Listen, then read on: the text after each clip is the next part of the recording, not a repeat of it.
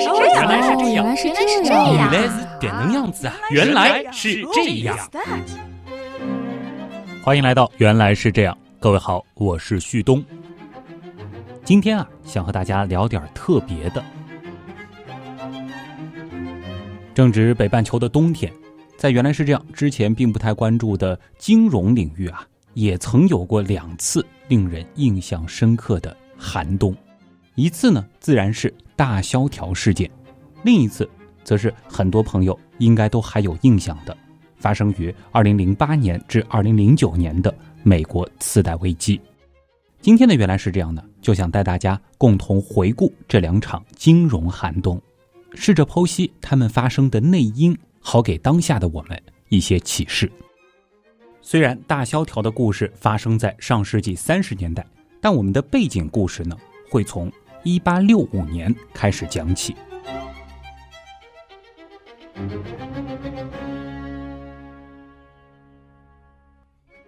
一八六五年，持续五年的南北战争以北方军的胜利结束。这场战争呢，不仅改变了美国的命运，也改变了世界金融的格局。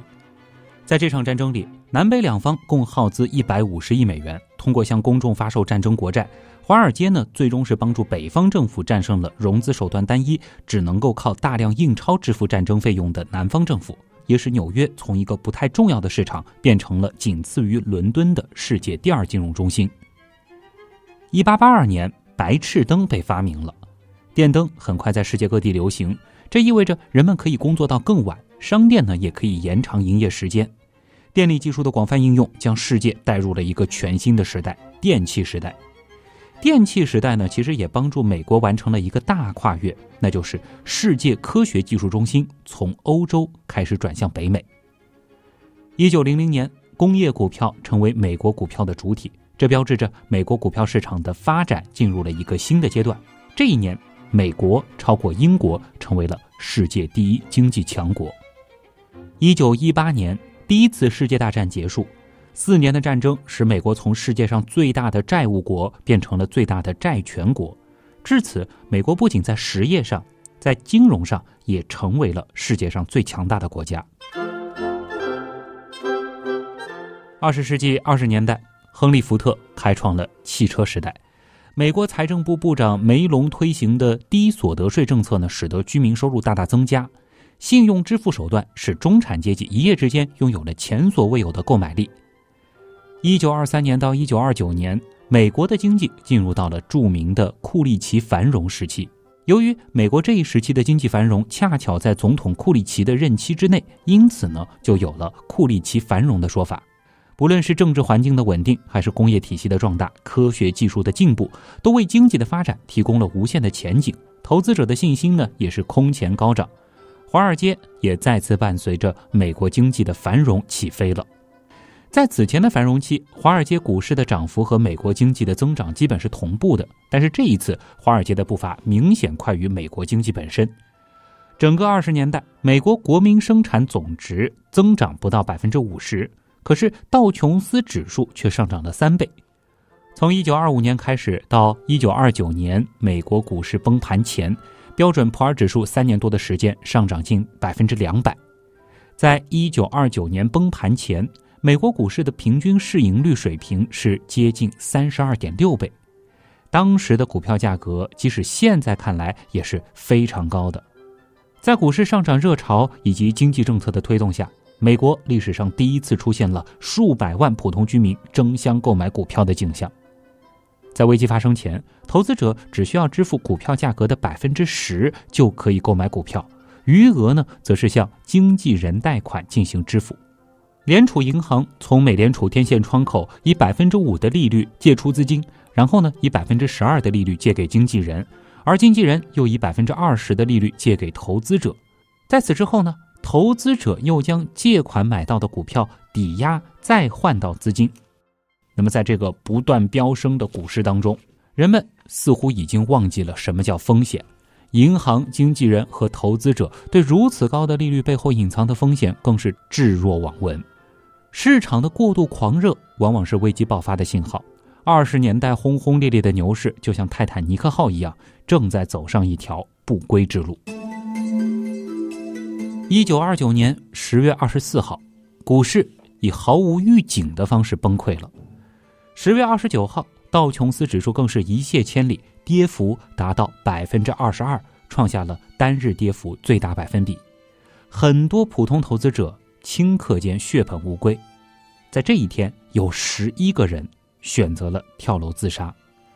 后来呢，人们用“黑色星期四”来命名这灾难性的一天。到了一九三二年，道琼斯指数已经跌至二十世纪记录上的最低点，较一九二九年的历史最高点下降了百分之八十九。这是美国历史上最严重的一次经济衰退，受到打击的消费者纷纷勒紧口袋，减少消费。到了三十年代中期，虽然利率已经降至新低。但预期通货紧缩和不愿借贷情绪的持续，令消费者的开支和投资依然低迷。农业地区的情况更加恶劣，商品价格一落千丈。在矿业和伐木地区，失业率居高不下，没有其他替代工作可供人们寻找。一九二九年到一九三二年，全球的国内生产总值，也就是我们常说的 GDP，下降了大约百分之十五。也就是在那个时代。诞生了一个描绘经济社会极端情况的词汇——大萧条。大萧条是美国历史上最严重的一次经济衰退，持续了将近十年。它不仅给美国经济造成了致命的打击，也给全世界的发达国家和发展中国家造成了毁灭性打击。在全球范围内，大萧条的开始时间依国家的不同而不同，但绝大多数国家都从1930年开始进入经济衰退。一直持续到三十年代末，甚至四十年代末，各国的人均收入、税收、盈利、商品价格全面下挫，全球国际贸易锐减百分之五十，美国失业率飙升到百分之二十五，有的国家甚至达到了百分之三十三。当华尔街给世界带来灾难时，对华尔街的指责声也达到了空前的程度。一九三二年三月，美国参议院银行和货币委员会举行听证会，开始调查一九二九年华尔街股市崩溃的原因。因为主持调查的最后一位首席法律顾问名叫费迪南德·皮克拉，这次听证会呢也被称之为皮克拉听证会。经过调查，听证会得出大萧条之前股市之所以急速膨胀的主要症结是证券公司的结论。比如说，对一家连锁超市公司 Piggy Wiggly 公司的股票操纵，就被认为是1928至1929年市场被操纵的典型案例和始作俑者。这家公司的股票呢，一度从40美元被炒作到了120美元。交易商呢，首先快速拉升股价，股价在一年左右的时间上涨超过两倍，吸引了大量不知情的跟风者。然后，内部人员在股价崩溃之前平仓出货。这也是牛市当中的惯用伎俩。听证会还查出，有证券公司对美国无线电公司进行了恶意炒作。那个年代的无线电公司是庄家的最爱，庄家不择手段，甚至集体收买金融记者来夸大业绩。无线电公司的广播收听业务从1921年开始，经哈定总统就职演说推动，业务收入从1921年的一千万美元达到了1929年的四亿美元。那作为该行业的领头羊，美国无线电公司的股价更是达到了天价，以致观察家对此批评掉：这一股价不仅吃掉了未来的收益，还吃掉了未来的未来。在一九二九年九月的股市高峰期，美国无线电公司的股票交易价格超过五百美元，而到了一九三二年七月，股票价格跌到了只有三美元。此外呢，皮克拉听证会还暴露了许多在二十世纪二十年代华尔街习以为常的漏规，比如说利益冲突、信息披露不充分、忽视质量、内部交易、制造证券、不正当销售手段等等。一九三二年到一九三四年，皮克拉听证会呢一直在持续的进行调查，但救市却是迫在眉睫的事情。因此呢，听证会进行期间，新任总统罗斯福就已经开始紧锣密鼓的制定一系列的救市方案。罗斯福政府首先意识到，复苏美国经济的关键是复兴银行系统。政府呢，先是通过紧急银行法，强制给所有银行放了三天假，以检查他们的账簿，并向公众承诺，无力偿债的银行在银行假日之后将不允许重新开业。在这次整顿当中，罗斯福总共关闭了大约四千家银行。同年，政府又通过格拉斯斯蒂格尔法案，也就是一九三三年银行法，将投资银行业务和商业银行业务严格的划分开，保证商业银行避免证券业的风险。一九三五年，为了保障银行信用，刺激经济发展。美国政府又颁布了银行法，规定拥有一百万美元以上资金的银行必须加入联邦储蓄银行，实行存款保险。在一九二九年华尔街股灾以前，证券市场几乎没有任何管理制度。为了规范和整顿市场，美国国会在一九三三年和一九三四年分别通过了证券法和证券交易法。两部法律的目的基本一致，为投资者提供全面公平的信息。让他们与注册的投资商平等交易、平等对话。证券法确定了证券发行市场的信息披露制度，要求公开资产负债表、损益表、公司管理人员的姓名和薪资、交易证券的公司。此外呢，这些报告还必须由独立的集合人员认证。证券交易法则进一步对证券交易市场的信息披露进行了法律约束，对证券操纵和欺诈进行了界定。证券诉讼中的辩方举证由此得以建立，大大规范了证券交易行为，并促成了美国证券交易委员会的建立。罗斯福上任后推行的这些经济政策，缓解了大萧条带来的经济危机和社会矛盾。不过，美国彻底走出大萧条的阴影，还是在1941年。那一年，美国加入了第二次世界大战。那一时期，除了战争所创造的巨大需求，民用经济也在持续增长。美国的经济开始了新一轮的高速增长，公司盈利从1939年的64亿美元激增到1942年的209亿美元，失业率呢也下降到了百分之十以下。第二次世界大战之后，在战争期间被严重压抑的民用需求，比如说住房、汽车、家电等，催生了美国经济的大繁荣。到1954年。低迷多年的华尔街终于再一次迎来了长达十年的大牛市。大萧条从发生到现在已经过去了九十年，但这一直是经济学当中最热门的研究对象。前美国联邦储备委员会主席伯南克曾经说过：“要理解地质学，就得研究地震；要理解经济学，就得研究大萧条。”大萧条是宏观经济学的圣杯，是智慧的终极挑战。很多年来，围绕大萧条的研究，经济学家呢是提出了许多著名的理论。这些经济理论对世界各国的经济发展其实也起到了推动作用。虽然经济学家在大萧条后提出了各种各样的解决策略，但可能人们更关心另一个问题，那就是为什么没有人看到危机的来临呢？从某种意义上来说啊，这个问题也暴露了经济学的短板。经济学并不能预测未来，但这又并不妨碍我们利用它强大的工具去解释已经发生的金融危机的原因和后果。这样做的意义其实同样重要，因为对于有智慧的金融人来说，危机不是用来浪费的，它可以让我们知道如何避免下一次危机的发生。虽然各国政府和众多的经济学家都做了各种努力。但资本逐利的本质和人性的贪婪，又使得大大小小的金融危机在大萧条之后一次又一次的发生着。最近的一次具有全球影响力的金融危机，则是发生于大约十一年前。脑洞太大，休息一下。如果听节目不过瘾，大家也可以去咱们的微信订阅号里逛一逛啊。和节目有关的更多知识干货，每周节目的 BGM 歌单，还有趣味猜题闯关，都在那里了。微信订阅号搜索“刀科学”，刀是唠叨的刀。其实你打“刀科学”的拼音也是可以直接搜到的。二零零八年，从千家万户居住的大街小巷，到全球资本汇聚涌动的华尔街。一场二十世纪三十年代大萧条以来最具摧毁性的金融危机席卷了美国。危机行至高潮之时，房价大跌，股市大跌，大型金融机构纷纷破产倒闭，成千上万的员工被裁，许多人数年的积蓄甚至养老金化为乌有。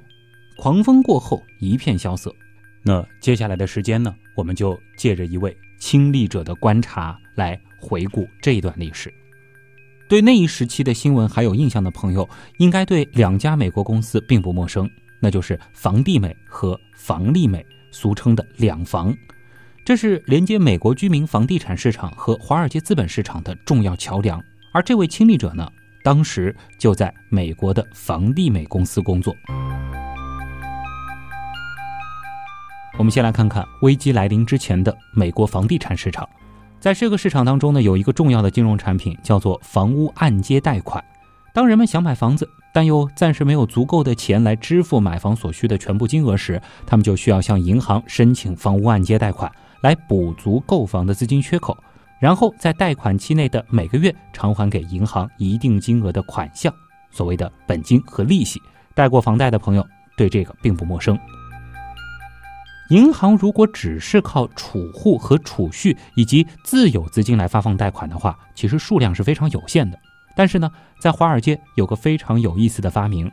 通过两房这样的金融机构来发行一种叫做按揭抵押证券，简称 MBS 的金融产品。这样一来呢，银行就可以把房屋按揭贷款卖给两房或其他投资银行，回笼的资金呢又可以再贷出去。如此循环往复，自己的资金只是作为两边交易的流通管道，这就把贷款者和全世界的资本市场连通起来了。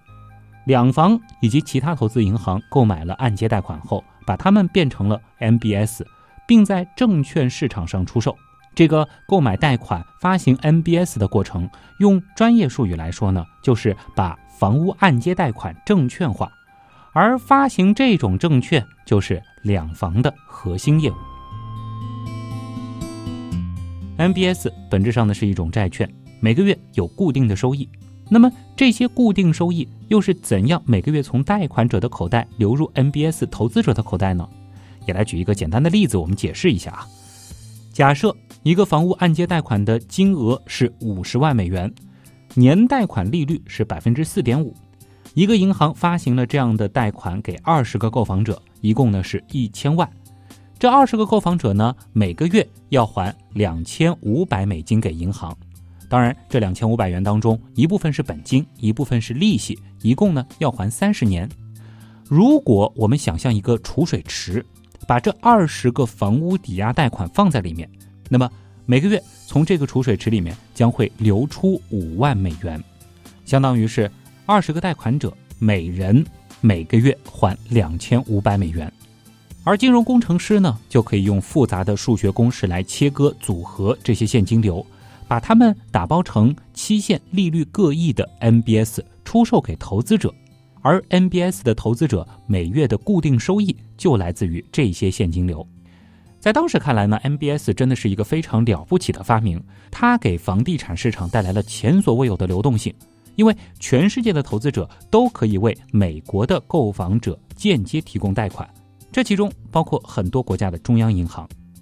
对于贷款银行来讲，把房贷这种期限一般在五到三十年、流动性非常差的信贷资产转化为流动性较高的证券资产，资金的利用率呢也就大大提高了。而当全世界投资者的钱包都向美国购房者敞开时，房屋按揭贷款的获得成本。也就是贷款利率也会大大降低，这又意味着更多的人可以因此买到房子了。这也正是1938年两房中的房利美作为罗斯福新政的一部分被政府成立的原因。在当时是为了激活20世纪30年代大萧条后的房地产市场，让买房对老百姓来说变得更容易。两房的另一房房地美则是作为房利美的竞争对手，在1970年成立的。这是题外话。但是，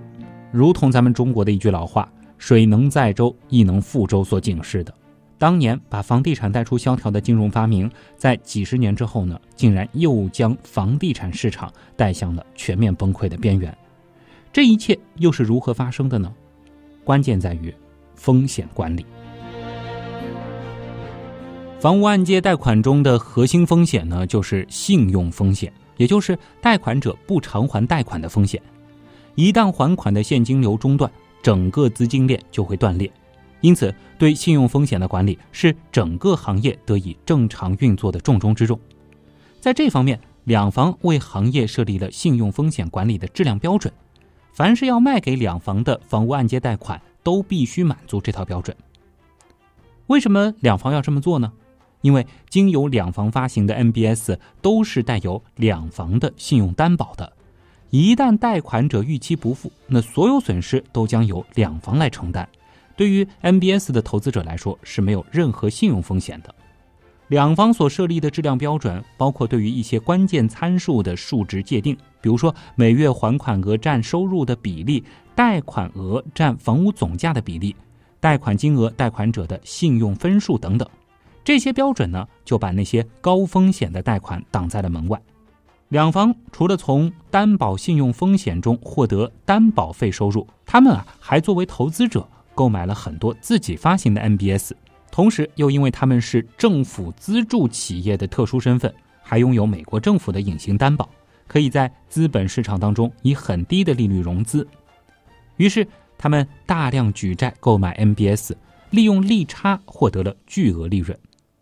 要知道，美国的无风险债券，比如说国债的利率呢，通常很低。那么，如果 MBS 的信用风险也足够低，就等于说有了很大的获利空间。面对这样一个丰厚的赚钱机会，华尔街的投资银行啊，自然也是迫不及待的要加入。由于发行这些 MBS 的投资银行并不提供信用担保，所以投资者需要承担高信用风险，这也为今后的危机。埋下了伏笔。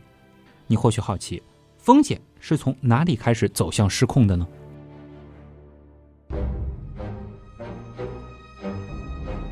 事情呢，又要从大萧条开始说起。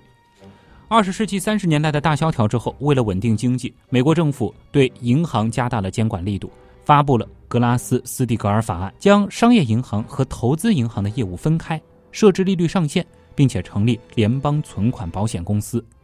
但是，从七十年代末开始，政府呢又通过颁布一系列的法案，逐步放松了对银行业的监管，包括取消按揭贷款的利率上限，让银行呢可以以提高利率为折中，通常呢要提高百分之二到百分之三，给信用风险较高的购房者发放房屋按揭贷款，允许各种浮动利率的贷款产品的产生。这种情况下，购房者在贷款期的头几年只需要偿还很少的金额。还比如，拆除了商业银行、投资银行和保险业务之间的高墙，金融机构呢可以自由自在的在这些业务之间运作。这些政策啊，令大部分场外金融衍生品不受监管。从本世纪初开始，美国的房价就开始疯狂上涨，到二零零六年达到顶峰。如果你在那个时候买美国房子啊，几乎是要用抢的。因为一套房子上市之后，需求大于供给，价格呢几乎是每天都在涨，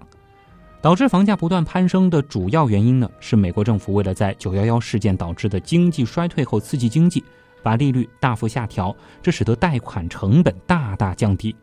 政府呢也出台了一些鼓励购房的税收政策，而各种非传统贷款产品令很多人只要在初期出很少的钱，就可以买到自己梦想的房子。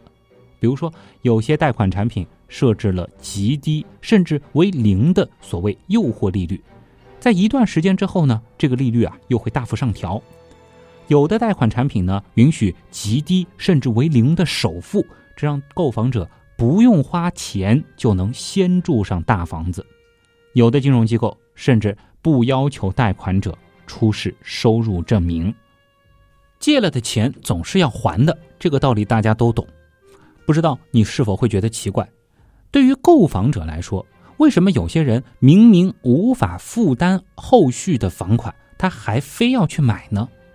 这里面啊，就有两个原因了。一个呢是很多人认为房价会一直按这个势头上涨，于是呢，他们把房子当成了提款机。他们有的根本就没有打算偿付贷款，而是希望在房价上涨之后把房子卖掉，赚得一大笔利润。还有的则是寄希望于房价上涨之后能够申请到更多的贷款。当然，还有一个原因是，很多人根本就不知道自己的贷款是怎么一回事儿。当贷款产品变得越来越非传统时，不具备足够金融知识的人，只知道自己现在不用付很多钱，但完全不了解今后的还款额会跳到什么水平。而给他们发放贷款的机构，为了赚钱呢，也会故意不向他们解释清楚贷款产品的特征。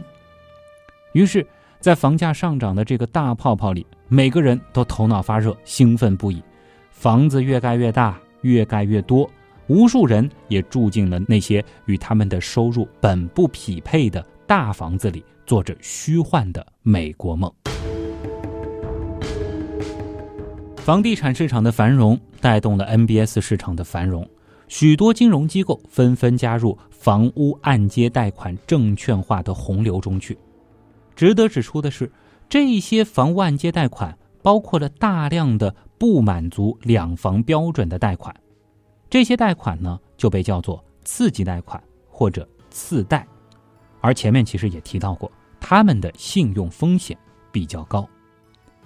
大量由次级贷款所抵押的 MBS 被快速转动的证券化机器制造出来，同时这些机构又作为 MBS 的投资者，运用大幅债务杠杆来购买 MBS，从中获得利差收益。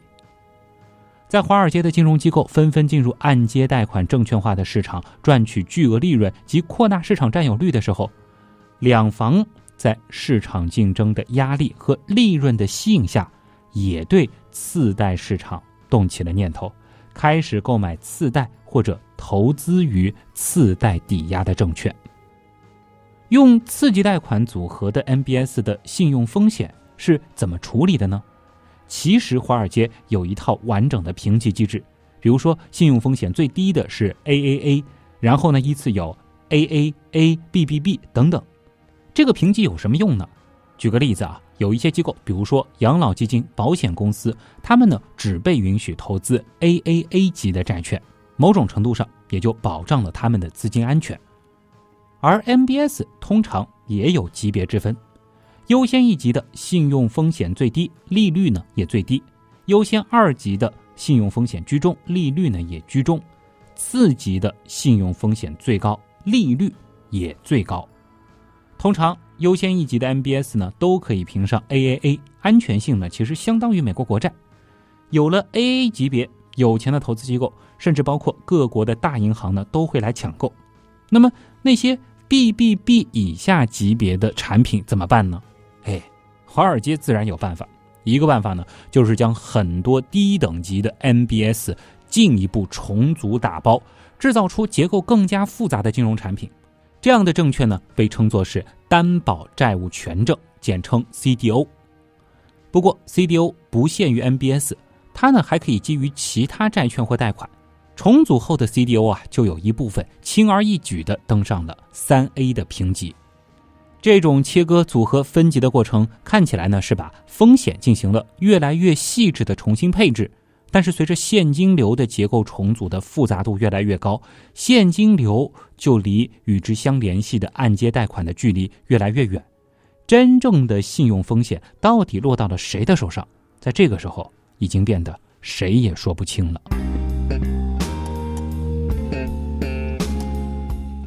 买 MBS 和 CDO 的华尔街人也是聪明人，他们都知道这些东西能够赚钱，也知道他们的垃圾性，总有一天会出事儿。最好的办法呢，就是利用对冲的手段给这些产品买保险。这种所谓的保险呢，就是 CDS，这是一种把信贷和保险结合起来的金融衍生品。CDS 并不是因为 MBS 而产生。但是却随着 MBS 市场的繁荣而疯狂发展，怎么又是一个缩写啊？别着急，CDS 呢本质上其实就是一种合同。投资者如果担心自己投资的证券面临信用风险，就可以从另一个金融机构那里购买 CDS。出售 CDS 的一方承诺，如果投资者购买的证券违约而无法收回投资，那么自己将为对方支付损失的金额。CDS。本来是担保购买者所投资的证券的价值的，但 CDS 一经发行呢，就可以在二级市场当中被当作资产来交易，即使购买者根本没有拥有被担保的证券。于是，很多机构出于投机的目的，又参与到了 CDS 的交易中去。CDS 所担保的证券只是变成了交易中的参照标的物。CDS 甚至还可以用来包装 CDO，令它原本高风险等级的信用风险降低，提高它的等级评分。由于 CDS 是场外交易的衍生品，不受法规监管，整个市场非常不透明。根据估计，在2008年的金融危机发生之前，全球资本市场中的 CDS 高达60万亿美元，这其中美国保险集团 AIG 是 CDS 的主要出售者。CDS 呢，就像是一头黑暗中的大象，给整个金融体系带来了巨大的系统风险。面对那么纷繁复杂的金融产品，评级机构呢也逐渐迷失了方向，弄不清楚这些衍生品里的风险到底去哪儿了。此外，要求他们评级的机构也是给他们支付报酬的金主，在利益的驱动下，有的评级机构甚至没有拿到相关数据就给出了 AAA 的评级。当然，这时的华尔街还有一些聪明人，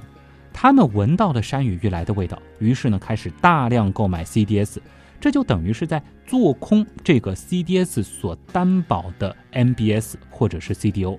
等待这些被担保的证券出问题，从而获取高额的赔偿。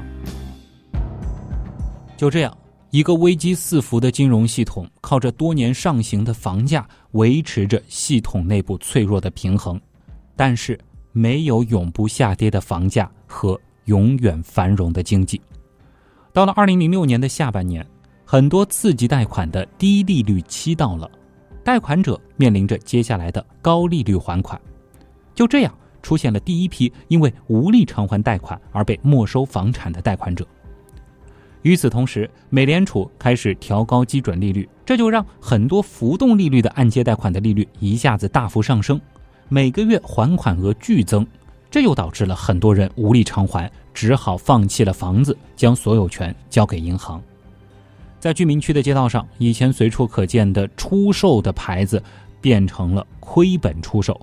市面上房子供给量变大了，大量的供给与不充分的需求又导致了房价的继续下跌。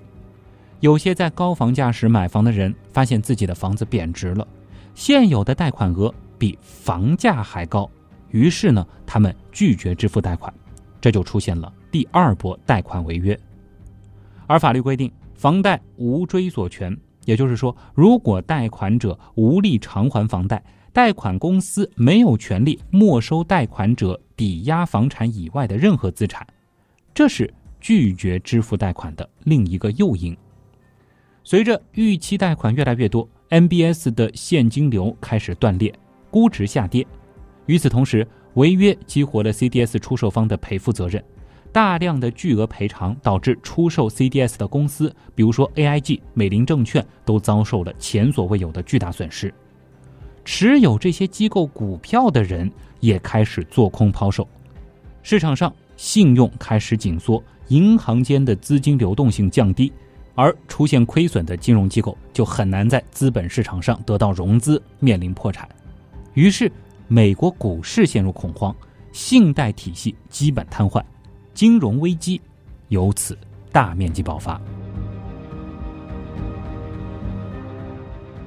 就这样，房价的下跌引发了这个岌岌可危的金融系统内的一场完美的风暴。从二零零七年上半年到二零零八年的秋天，一系列震撼全球资本市场的大事件纷至沓来，让人眼花缭乱。此时，狂欢的音乐戛然而止，留下了一片狼藉。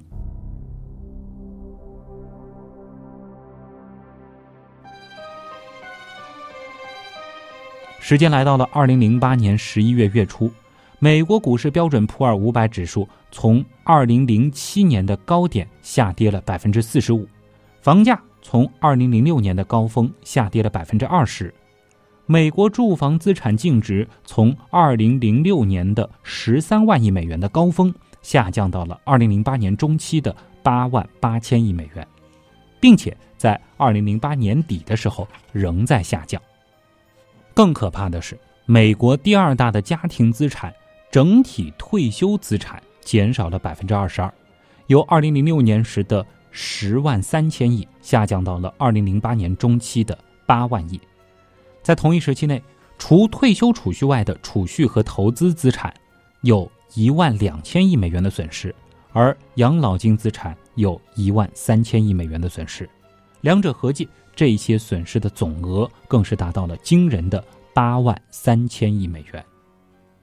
二零零八年金融危机达到高潮时，为了防止金融系统全面崩溃，美国政府在二零零八年的十月通过了紧急经济稳定法案。美国政府花了七千亿美元从市场上购买 MBS 以及金融机构的股票，稳定住这些证券的价格，为市场注入信心。二零一零年，美国政府又通过了一项长达两千多页的法案，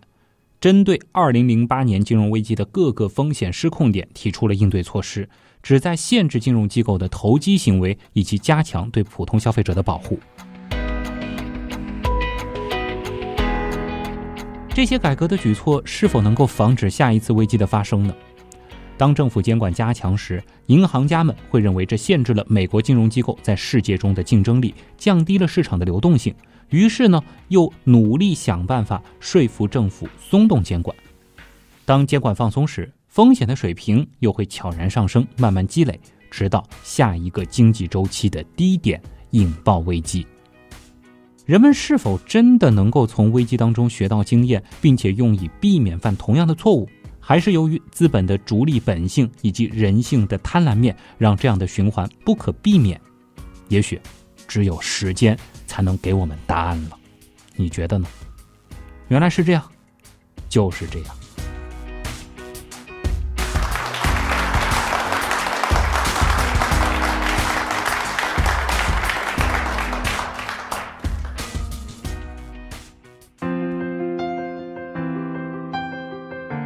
不知道在这个冬天听完今天这期原来是这样，大家有怎样的感受啊？当然，我相信其中可能有一个感受，很多朋友都已经感觉到了啊，那就是这一期原样不太像是旭东这样的金融小白能写得出来的。的确啊，今天的这期节目呢，背后的这个文案大神啊，非常的厉害，尤其是后半部分啊，也就是讲述。上一次次贷危机的整个的前因后果的这一部分，是来自于秦华老师啊。之前呢，曾经担任美国知名金融机构房地美运营风险总监和世界银行集团财务官以及全球房屋金融顾问。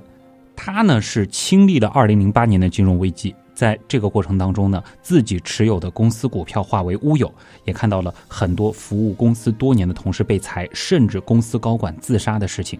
他呢，从自己所站的地方，真切地体会到这场危机给无数普通人带来的剧烈震荡和思考，因此呢，也是走上了认识自我的道路。几年之后呢，转型成了一名职场级人生教练啊。确切的来说呢，今天的这期原来是这样，是来自于。我们原来是这样的好朋友啊，《少年时》《少年时》杂志的第五十四期，认识华尔街。其实当时拿到这本书的时候，我个人还是比较震惊的啊，因为即使对于我来说，这本书里面的很多知识都是相当硬核的。那对于想要尝试投资的人来说，也可以当做是一本非常不错的入门书。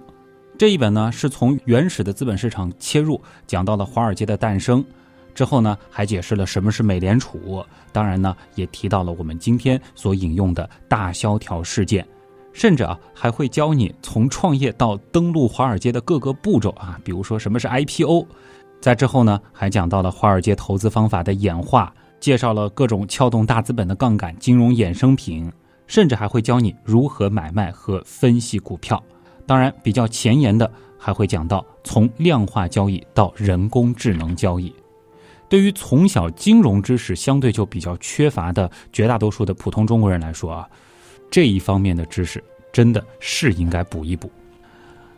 当然，很多朋友肯定会非常困惑啊，《少年时》哎，说起来是一个主要面向青少年的系列读物，为什么会做这一本书呢？其实，在这一册当中啊，他们自己对此也有过解释。其中呢，就有这样一个问题：中小学阶段学习经济学的知识到底有什么好处？他们的回答是这样的：说经济学是对人和社会商业活动的基本描述。每个人一辈子无论从事什么职业，都免不了要和商业和经济打交道。所以呢，对商业的了解实际上应该是通识教育的一部分。但是这一方面的教育在绝大部分国家里相对比较缺失。其实呢，对于这一方面知识的了解，应该是越早越好。一个人有一些商业的知识，能知道经济运行的基本规律，无论将来从事什么活动，对他都会有所帮助。这段话说的还是非常中肯的。那这本书当中涉及到的很多理财知识，甚至投资知识，对于青少年来说，是否又过于的早了呢？他们也有解释啊。他们说，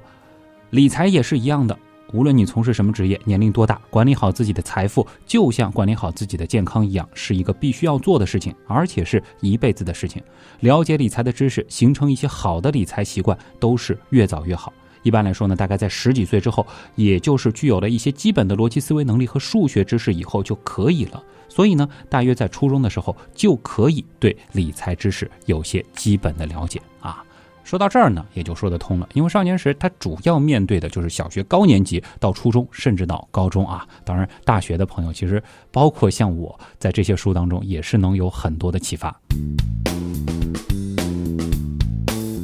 那今天为什么会从中挑了两期相对来说比较负面的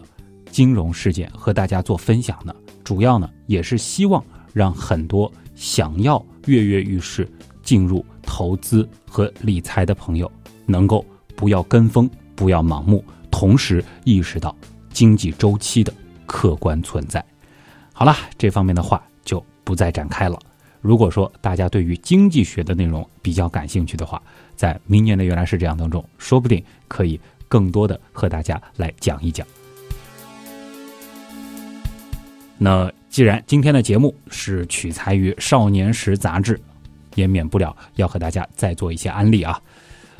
《少年时》杂志二零二零年的新刊订阅呢是已经启动了，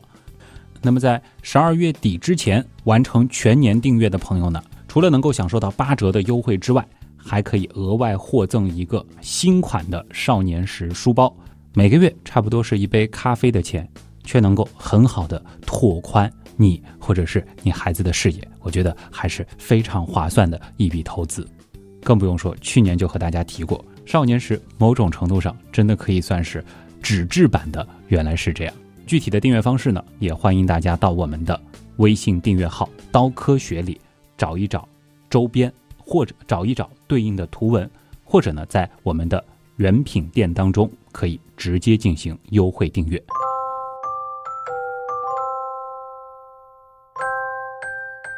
猜到有些朋友可能要问，今天为什么又是旭东一个人啊？只能说啊，到年底了，大家都很忙啊，很难能够凑到一块儿。下周呢，应该是今年原来是这样正片的最后一期了，在之后。就要迎来年度盘点了啊，所以呢，也欢迎大家在近期关注一下刀科学会进行的一个年终盘点推送。二零一九年的原来是这样，到底有哪些内容给你留下了深刻的印象？也欢迎你可以通过这样的方式告诉我。想要和我有更多的互动呢，可以在新浪微博找旭东，东是上面一个山，下面一个东。当然呢，也欢迎你加入原来是这样的刀友会大家庭。搜索 QQ 群“原样刀友会”就可以了。好了，以上就是本周的原来是这样。再次感谢通过所有方式支持和帮助过我们的朋友。原来是这样的发展真的离不开大家。代表本次节目的撰稿人《少年时》杂志，再一次感谢各位的收听和陪伴。我是旭东，咱们下周接着聊。